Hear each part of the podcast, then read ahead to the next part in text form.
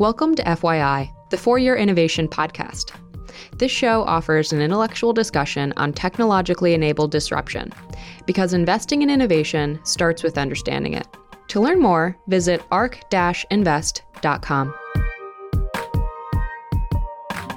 ARC Invest is a registered investment advisor focused on investing in disruptive innovation. This podcast is for informational purposes only and should not be relied upon as a basis for investment decisions. It does not constitute, either explicitly or implicitly, any provision of services or products by ARK. All statements made regarding companies or securities are strictly beliefs and points of view held by ARK or podcast guests and are not endorsements or recommendations by ARK to buy, sell, or hold any security. Clients of ARK Investment Management may maintain positions in the securities discussed in this podcast. Hello. Uh, welcome to FYI for Your Innovation, a podcast uh, put on by ARK Invest. I'm Kathy Wood, ARK's founder and CIO. Uh, well, I wanted to set this podcast up uh, because I found uh, I found it fascinating, first of all, uh, but also I wanted to tell the story about how how I found out about what now seems to be a miracle, uh, and how little attention uh, it attracted at the time. Uh, and I have a, a hypothesis for that. Uh, I was in Asia in December on a roadshow, and uh, listening to BBC, which uh, which was the only English language show. I think I was in Malaysia at the time, and I heard a story about a, a, young girl, Alyssa, 11, 12 years old, uh, who really last May was on her deathbed. Uh, and uh, she had leukemia, a certain kind of leukemia that resisted treatment and uh, she had tried dozens of therapies, uh, and uh, she was on her deathbed. And so uh, her parents were willing to let her go into a research study. Uh, the research was being done at uh, the Great Ormond Street Institute of Child Health in the UK. And Professor Wasim Kasim was the lead in, in this research. And uh, she went through it uh, last May, May of 22, and by November, she was cancer free. Um, uh, this news came out, uh, I guess it was in a, a, publication called Blood in November. Not very many people read Blood, uh, but it was a poster at ASH, uh, which is the American Society of Hematology Conference uh, which took place from uh, December 10th to the 13th. I was in Asia at the time. Uh, so I called Ali Ehrman, who's our uh, therapeutics analyst, and I asked her, she was at ASH, I asked her, was it making a big splash? I wanted more details. And she said it wasn't making a buzz at all. It was a poster, but it, there was very little buzz about it. And I, uh, I thought about this for actually a month. And we were in a terrible bear market at the time. And uh, on January 4th, I tweeted uh, just to help people understand what miracles are taking place out there, uh, how much innovation is taking place, and how fearful the world is uh, uh, about everything, including uh, bank crises now, and how it was missing some of the biggest breakthroughs in our lifetimes. Uh, so I just wanted to.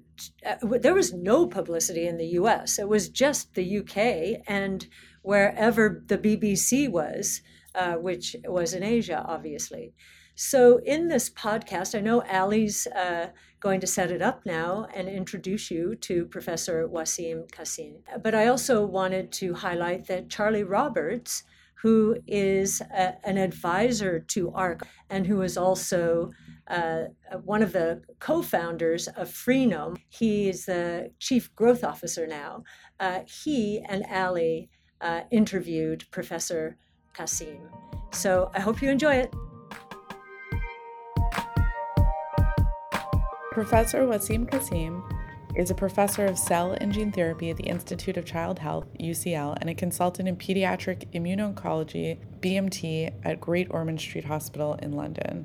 Professor Kasim's lab focuses on developing new treatments for inherited diseases and exploring how the immune system can be used to fight cancer.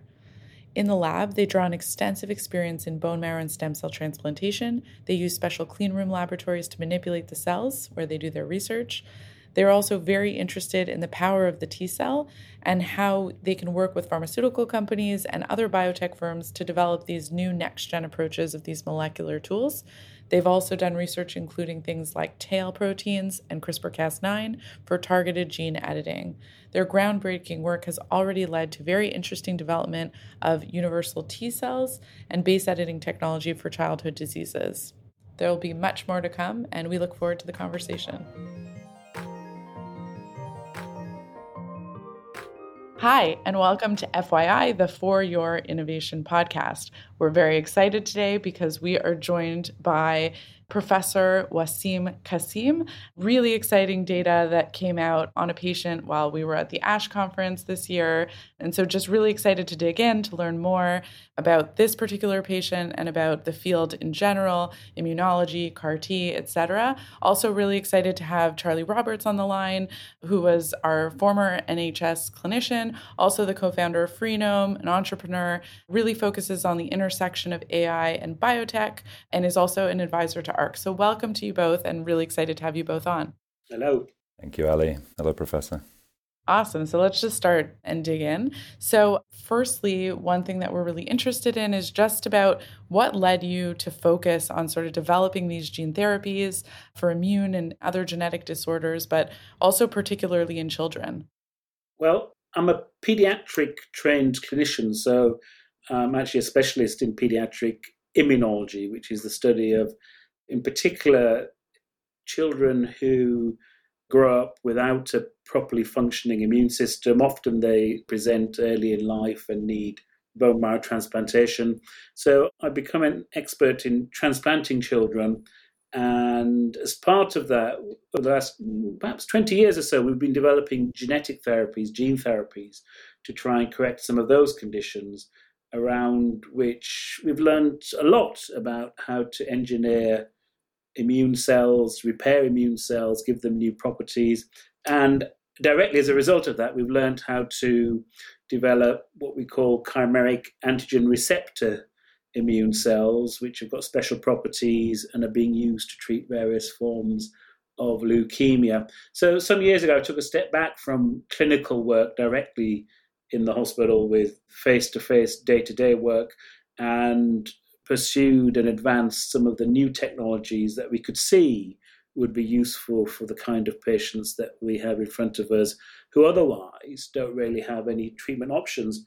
And that, over a period of, well, 15 or 20 years almost now, has led to a number of early phase clinical trials.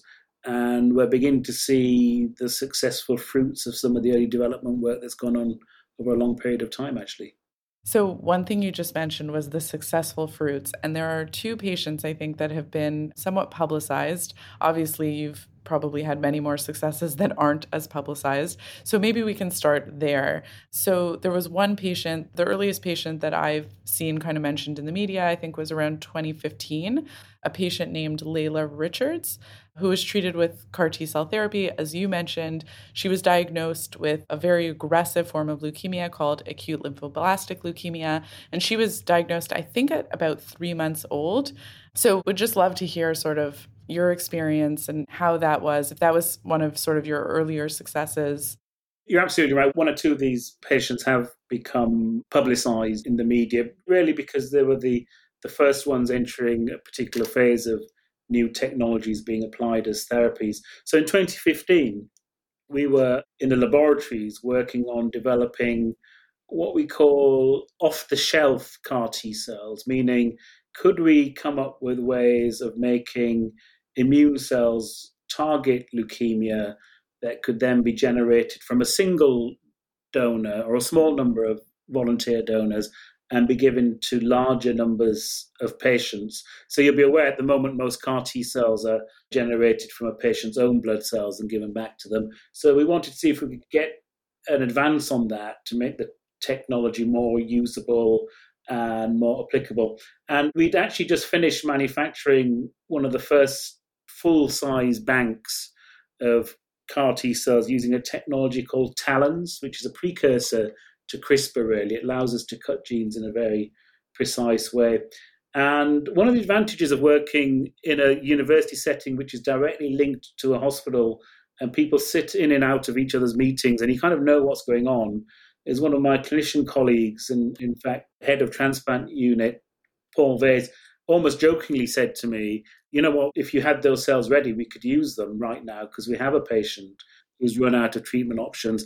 And from that half joke and suggestion came the first application with this under what's called a specials license. The hospital has a special license to allow you to use treatments as a one off on a compassionate basis if there's no other usable option for that patient. And the family were incredibly supportive of that, realizing that, you know, this young infant, not even one year old, was facing, otherwise was facing palliation really. So we treated that young girl back in 2015 and were, were really impressed by the strength of the response that she had. And she is now, well, she's nine years old or eight years down the line and is, you know, living a, a normal school child, school age child lifestyle, going to school and doing all the normal things that you would normally do. So, yes, at the time, that was the first application of a genome edited cell therapy that had a successful outcome for a patient. And so there was quite a bit of publicity at the time. And I think it did galvanize people to try other versions and other applications of that particular technology. You manufactured the T cells from Cellectis, is that right? Well, University College London was collaborating with a French company called Cellectis, who own the intellectual property around TALEN technology. So they had brought something to the table, which was the ability to deliver TALEN mRNA at high efficiency into cells and deliver very efficient knockout of genes. And we had expertise in lentiviral vectors, and combining the two together resulted in a, a very fruitful collaboration. And we like those type of collaborations where the commercial partner is bringing something that accelerates developments and perhaps some funding and development support, and we can offer something in, in return. And the synergy there was very useful. And in fact, I think accelerated deployment of those kind of technologies into early phase trials, not just in the UK, but also in the US at the time. Yeah, and obviously, this was an incredibly complicated story and patient having received many therapies before, but also even before this therapy. And I, I think she just received one single dose. I think at the time it was called UCART 19 T cells. And I, I think relatively little toxicity. So, pretty incredible story.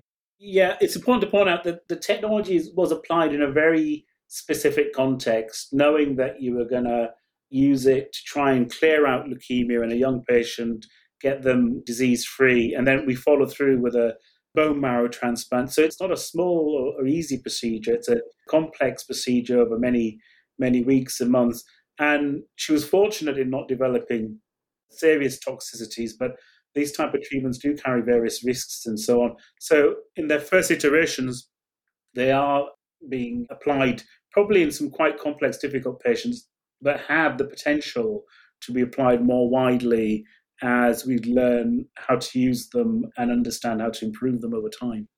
And you mentioned that talons were sort of the precursor for CRISPR. So, really interested in obviously talking about the next patient that's been quite widely publicized, but we were at ASH at the time, the American Society of Hematology conference. This was around January of this year, and a BBC story came out and it covered a patient that you treated, Alyssa, who's a 12 year old girl. She received base edited CAR T cells with CRISPR.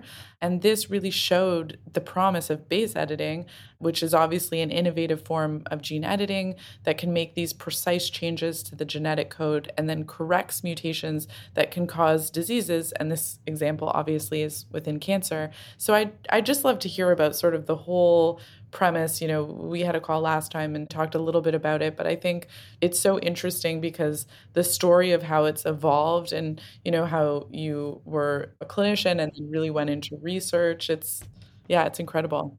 I'll give you the stepping stone in between the two patients. There's a third patient, that, or a patient in between, a young girl who was treated in the middle of the COVID pandemic. In fact, at the start of the COVID pandemic, with a technology which is kind of in between so CRISPR Cas9, which as an academic centre, our job is to move on and pick out things that we think are coming through and going to be useful. So the UCAR program was taken off and developed by Servier and Pfizer and Allogene. Our job in the meantime was to pick up CRISPR and try and apply that in a more flexible way. And the first CRISPR Car19 T cells in the UK certainly were applied for a young girl aged two at the start of 2020 for a type of leukemia that had come back after a bone marrow transplant. And in fact, this story isn't publicized really because the family didn't want as much exposure. At some point, she may well be presented more formally, but it's a very interesting story because this poor family, the girl had relapsed after her bone marrow transplant, and because of COVID, and she caught COVID, because of COVID, she and her mom were basically restricted to a single cubicle in the hospital, perhaps for a period of, I don't know, it must have been close to six months, where they were not allowed family visitors. The mum wasn't allowed to go home and see the other children.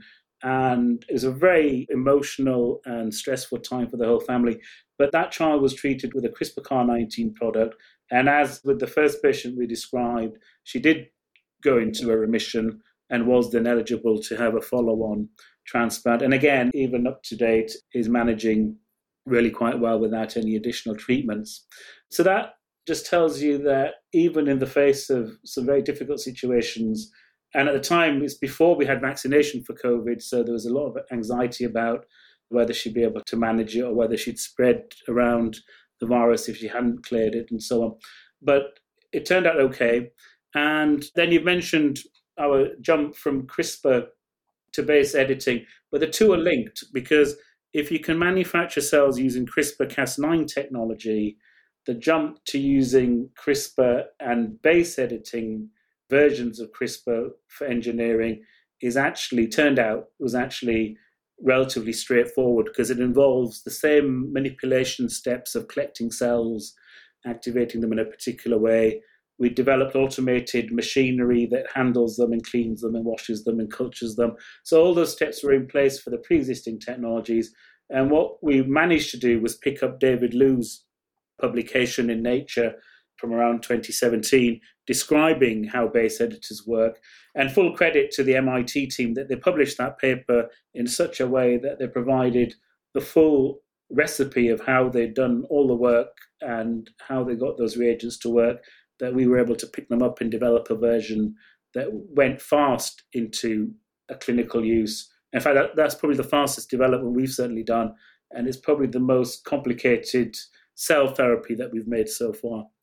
And I think in those, you edited those healthy T cells that came from the donor. And there were, I think there were three edits. Is that right?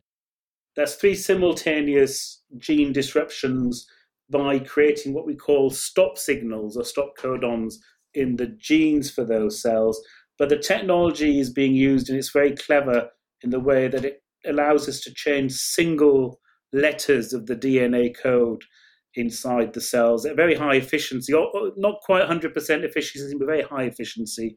And the ability to do that now on cells that we we collect the cells and we engineer them in the laboratory. So it's something that's done ex vivo, and then the cells are pooled together into doses that can be given back to multiple patients. Now, again, the advantage of being able to do that over CRISPR, a normal existing CRISPR, is that the likelihood of other changes in the cells drops off. And because we're not breaking the DNA, we're just kind of using chemicals to change the letters. It's a much gentler process compared to the previous one. So, two advantages. And I have to say, the technology that we've put into that first product is the first iteration. And since then, there's been dozens. I've lost count of how many versions have appeared since then that let you change various letters between the various combinations of letters that you could change them to. And the efficiencies are all looking very high. So, credit to the chemists and the basic molecular scientists that have developed those technologies and shared how they can be applied. We actually did a blog recently where we looked at Crispresso. I don't know if you've ever used it. And yes, and we do use it. Yes. Oh, you do.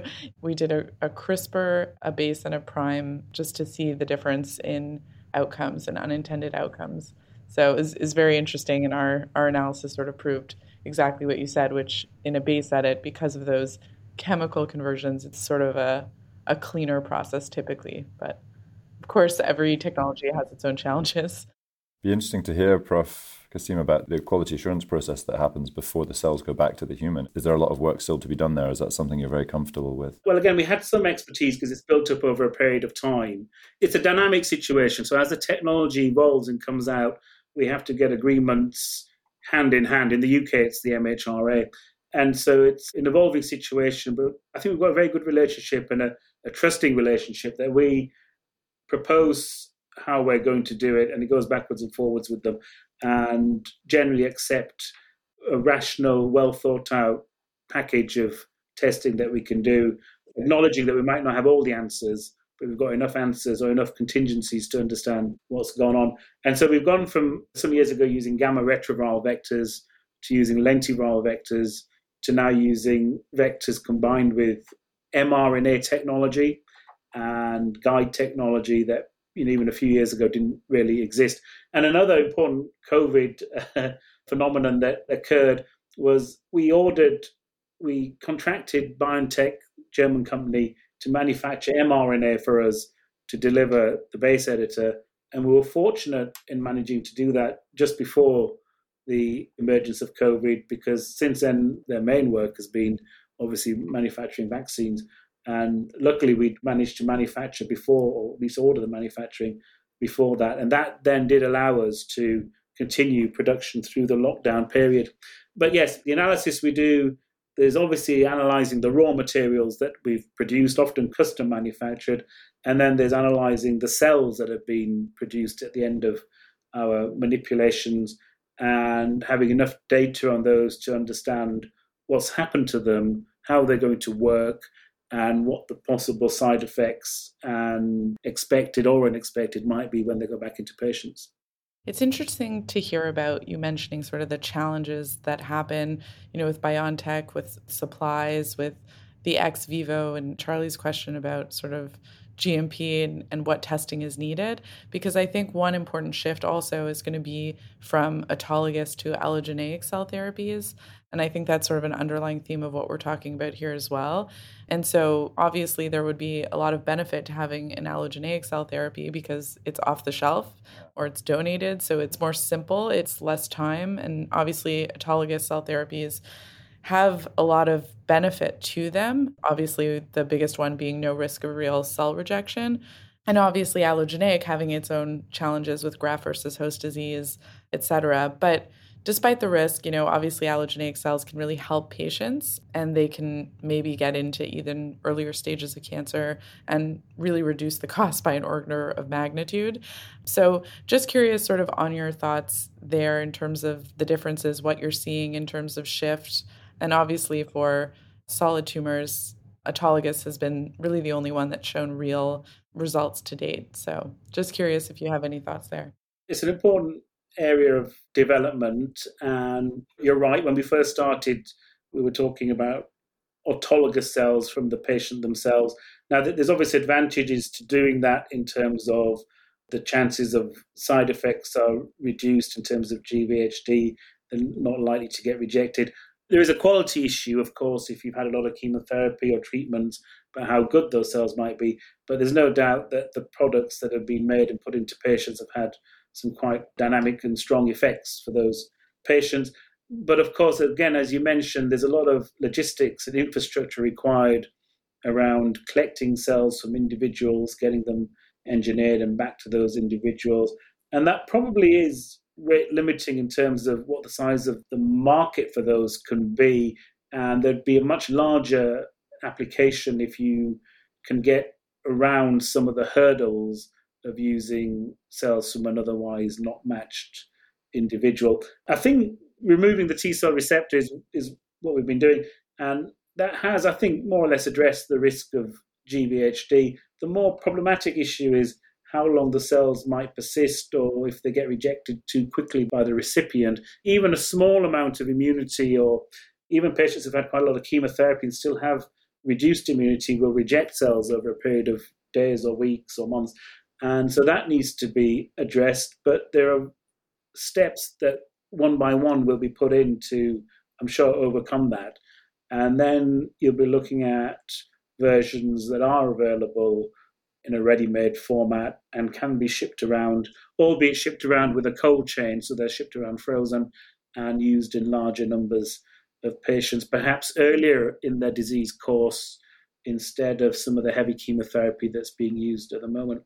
And you're also right that most of the successes so far are in the context of blood cancers, what we call soluble tumors, so leukemias and lymphomas. They're exactly the same conditions that are amenable to treatment or have been targeted by bone marrow transplantation in the past because you're dealing with the blood immune marrow system and there's a good handle on how the immune system can or can't treat those type of cancers much more challenging when you're talking about a complex cancer or tumor involving one of the solid organs, let's say, know, prostate or breast cancer, where there's an architecture around it, it's got its blood supply, there's an environment. So they're no longer what we call simple cancers. So I think at the moment, the CAR therapies are, are heading towards the simple types of malignancy. The more complex ones, I suspect, will need more engineering steps and or combination treatments with some of the checkpoint pathway inhibitors or antibodies or other things that can help them get over the line to give you a more potent targeted response. So that's a work in progress. Thanks, Prof. Kasim. That's fascinating. And it'd be great to return to some of these topics in a moment, actually, about just where this sort of technology could go. I just wanted to say, I mean, you know, having been a clinician and only for a few years and not taking it nearly as far as you, one of my enduring frustrations and just upset was just seeing how much of the therapies we give and gave were really just symptom alleviation and really sort of moving deck chairs around on the Titanic and really not getting at the heart of the problem and being disease modifying. I think in cancer, to use a provocative word, the C word, the other C word, cure, I think we can only safely say, really, in cancer, we see cures in early stage resection, where you often do see an enduring benefit. And more recently in PD1, PDL1, CTLA4, and, and these other immune checkpoint approaches. Outside of that, very scant examples of people really doing very well consistently. And I think you know these things come around once in a generation, maybe, and hopefully the pace of acceleration is such that that will happen more. But one could, I know we approach this as clinicians with real trepidation because we're always worried about recurrence and we've seen so many false dawns. But this does appear, on the face of it, to be a new generation technology that has the potential, certainly in certain settings, certain patients, certain populations, of being a cure.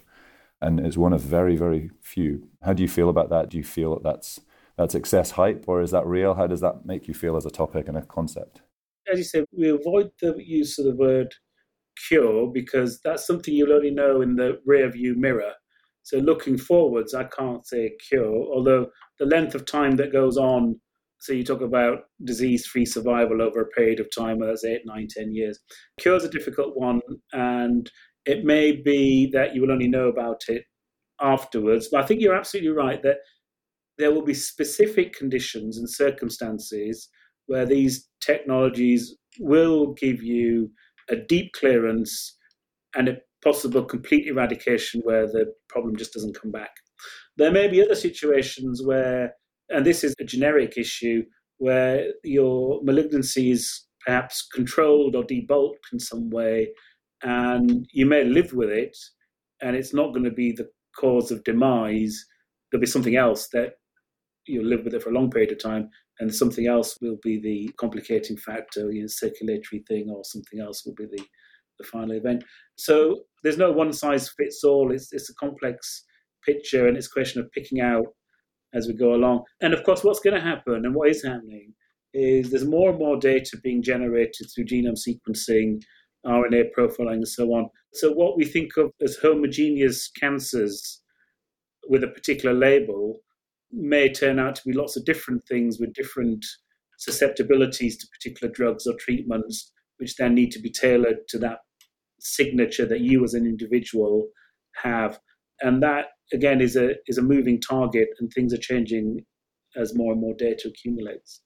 Absolutely. No, thank you. And, and, and whether we call it a cure or just a, a very compelling, durable response, how do you think about even the societal and the health system implications of that kind of a change? Because it is a fairly radical change. I mean, we've seen it in some cases with melanoma and lung and bladder and other places that IO works very well. And it, this begins to speak to your point about where else could this technology go, and be very interested to hear how you think about that, and maybe even in ten years' time as we look back, whether it's impact on individual patients or, or patient populations or, or society and health systems more generally. How do you think this type of technology will have changed things in a really radical way? Or do you think it is going to be more incremental and, and, and, we won't have seen that tidal wave of change? I think there's a lot of incremental steps underway. And if you add up all the little increments, you'll see changes in the disease free survival and the survival curves over for example, a 10 year period, you'll start seeing those. So, from a practical or logistical point of view, in the UK, in, in North America, the autologous CAR therapies have become authorized licensed products. The health services or insurance services are paying for them. They've become standard of care for some circumstances, and there'll be more of those applications. At the same time, the example I can really only focus on is the UK example with the NHS, which has taken on those treatments, but there are wider issues about bed capacity, logistical capacity of harvesting, and so on, which, which may turn out to be the rate limiting parts of this. So the technology might, might be moving quicker. We still have to deliver it and get it to patients and follow those patients up. Absolutely. And, and building off that, that thread, I mean, how do you think about the future of access here, both within underserved communities and indeed across the world, because obviously some of these technologies require quite a lot of infrastructure and, and indeed cost to get them to people. And yeah, any thoughts there would be fascinating. So there's a lot of infrastructure already in place for the ones that are, are managed around the context of you know cells and transplant and so on. So the infrastructure and the expertise is there to do that. There's extra infrastructure that has to be built for for manufacturing cells and testing them and the quality control and so on. So there are some obvious jumps in the costs involved.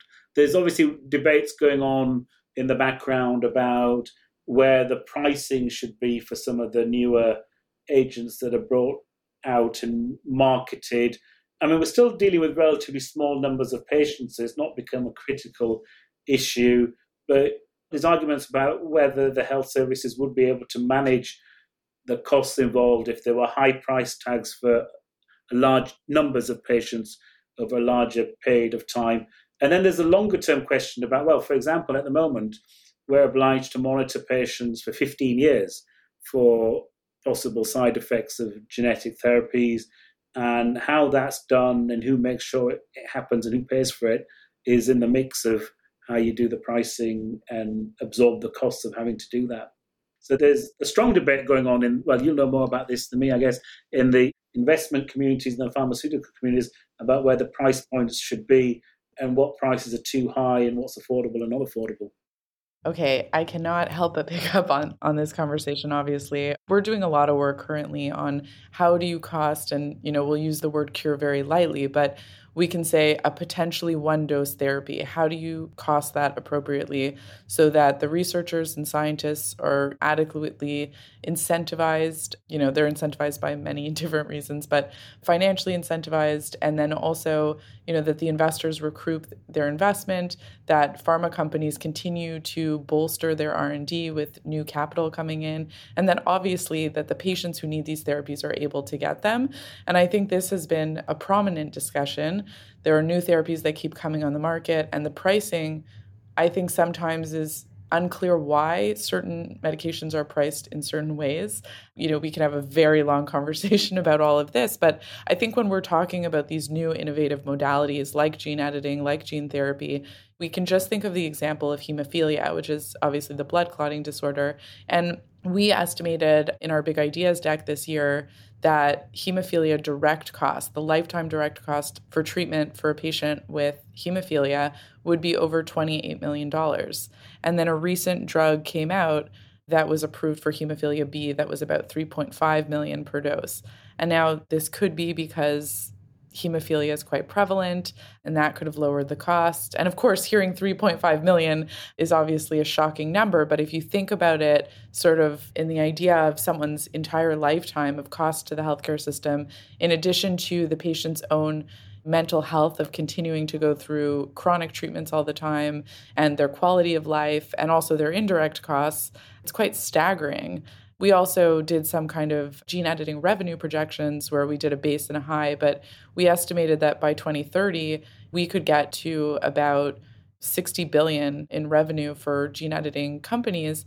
And this is obviously if things happen like type 1 diabetes approvals where there's you know substantial patient markets but I think the question really is is that it's going to be challenging to create pricing transparency and correct drug pricing in whatever way correct means for these drugs to actually get to the patients that need them. So I don't know if you've thought about how that would work with CAR T and other therapies that you're working on or what you see from sort of the patient's perspective and how they're struggling with the cost, but it'd be very interesting to hear more about that. Yeah, no, it's, it's there's no straightforward answer to all of this, and it, it's an incredibly complex picture. We do see those numbers of lifetime costs of treatments and so on. I'm not sure they're really. I mean, I suspect they're generated in such a way as to give a particular pitch value in terms of where you think your product, your total product value lies. I'm not sure they're directly fair comparisons. A good comparison might be, for example, in the setting I work in, where we do we do transplants, we know quite accurately what a bone marrow transplant might cost. It's different in the UK and the US, and or you could go to the Far East and have it done and be costing less there. But we know roughly what it would cost.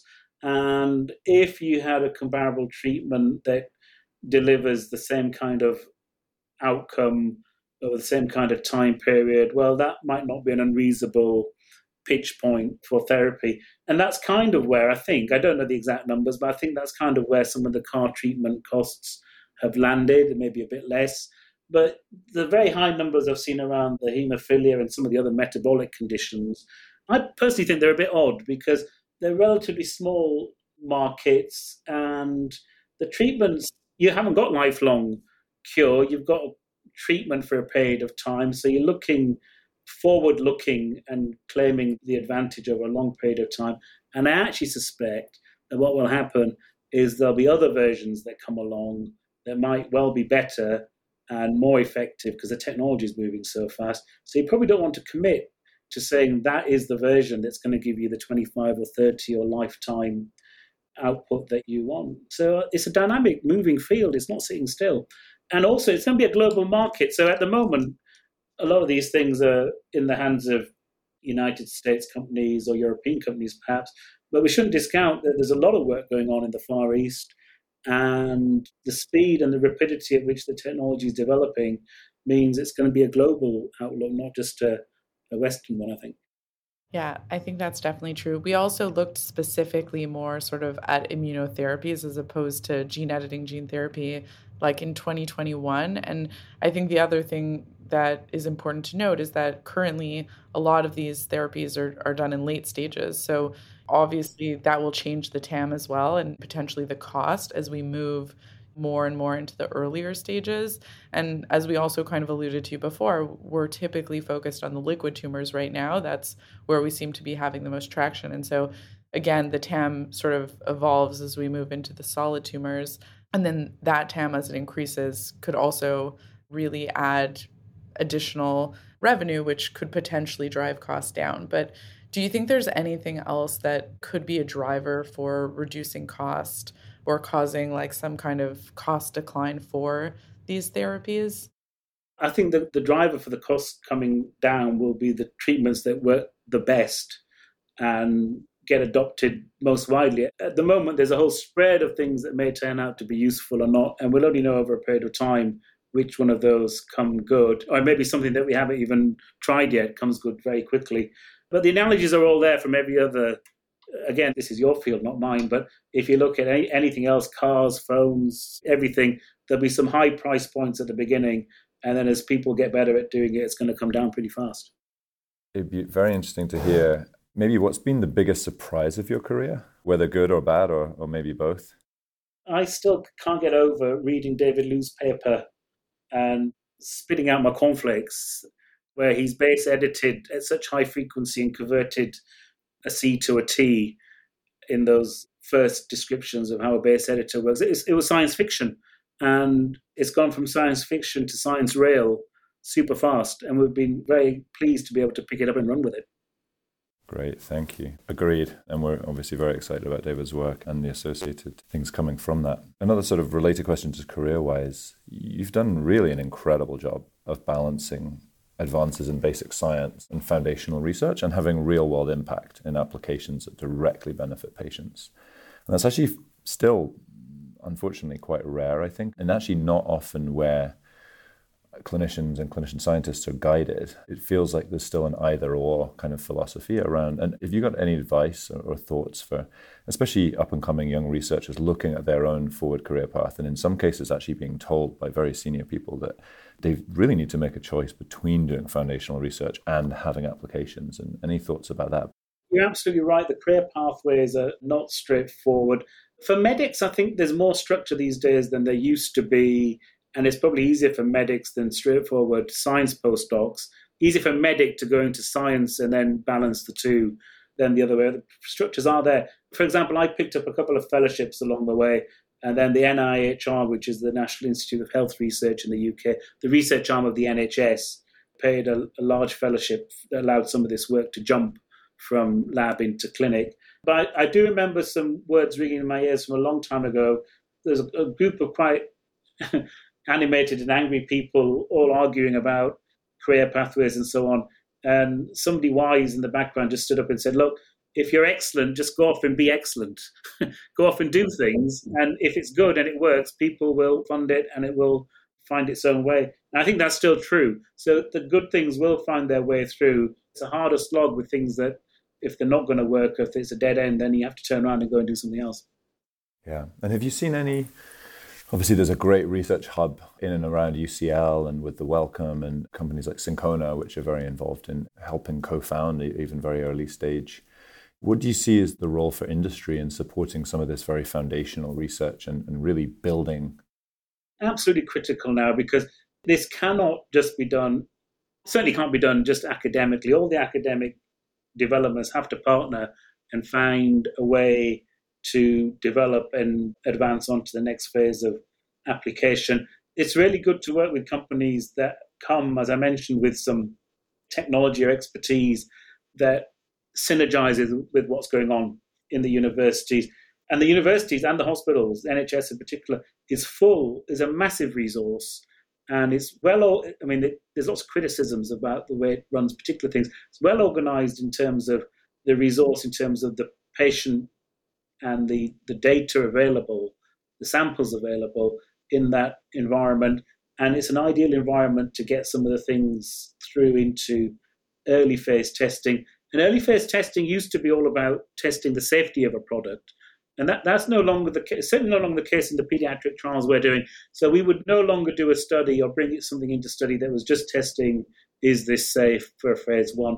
Everything that goes in now has to have a reasonable chance or a reasonable expectation of having a useful biological outcome, even in the early phase studies. And I think in that environment, we could probably put quite a lot of new technologies and new techniques through with all the framework around it about how you're checking and testing what's going on in the patients. So that's all there.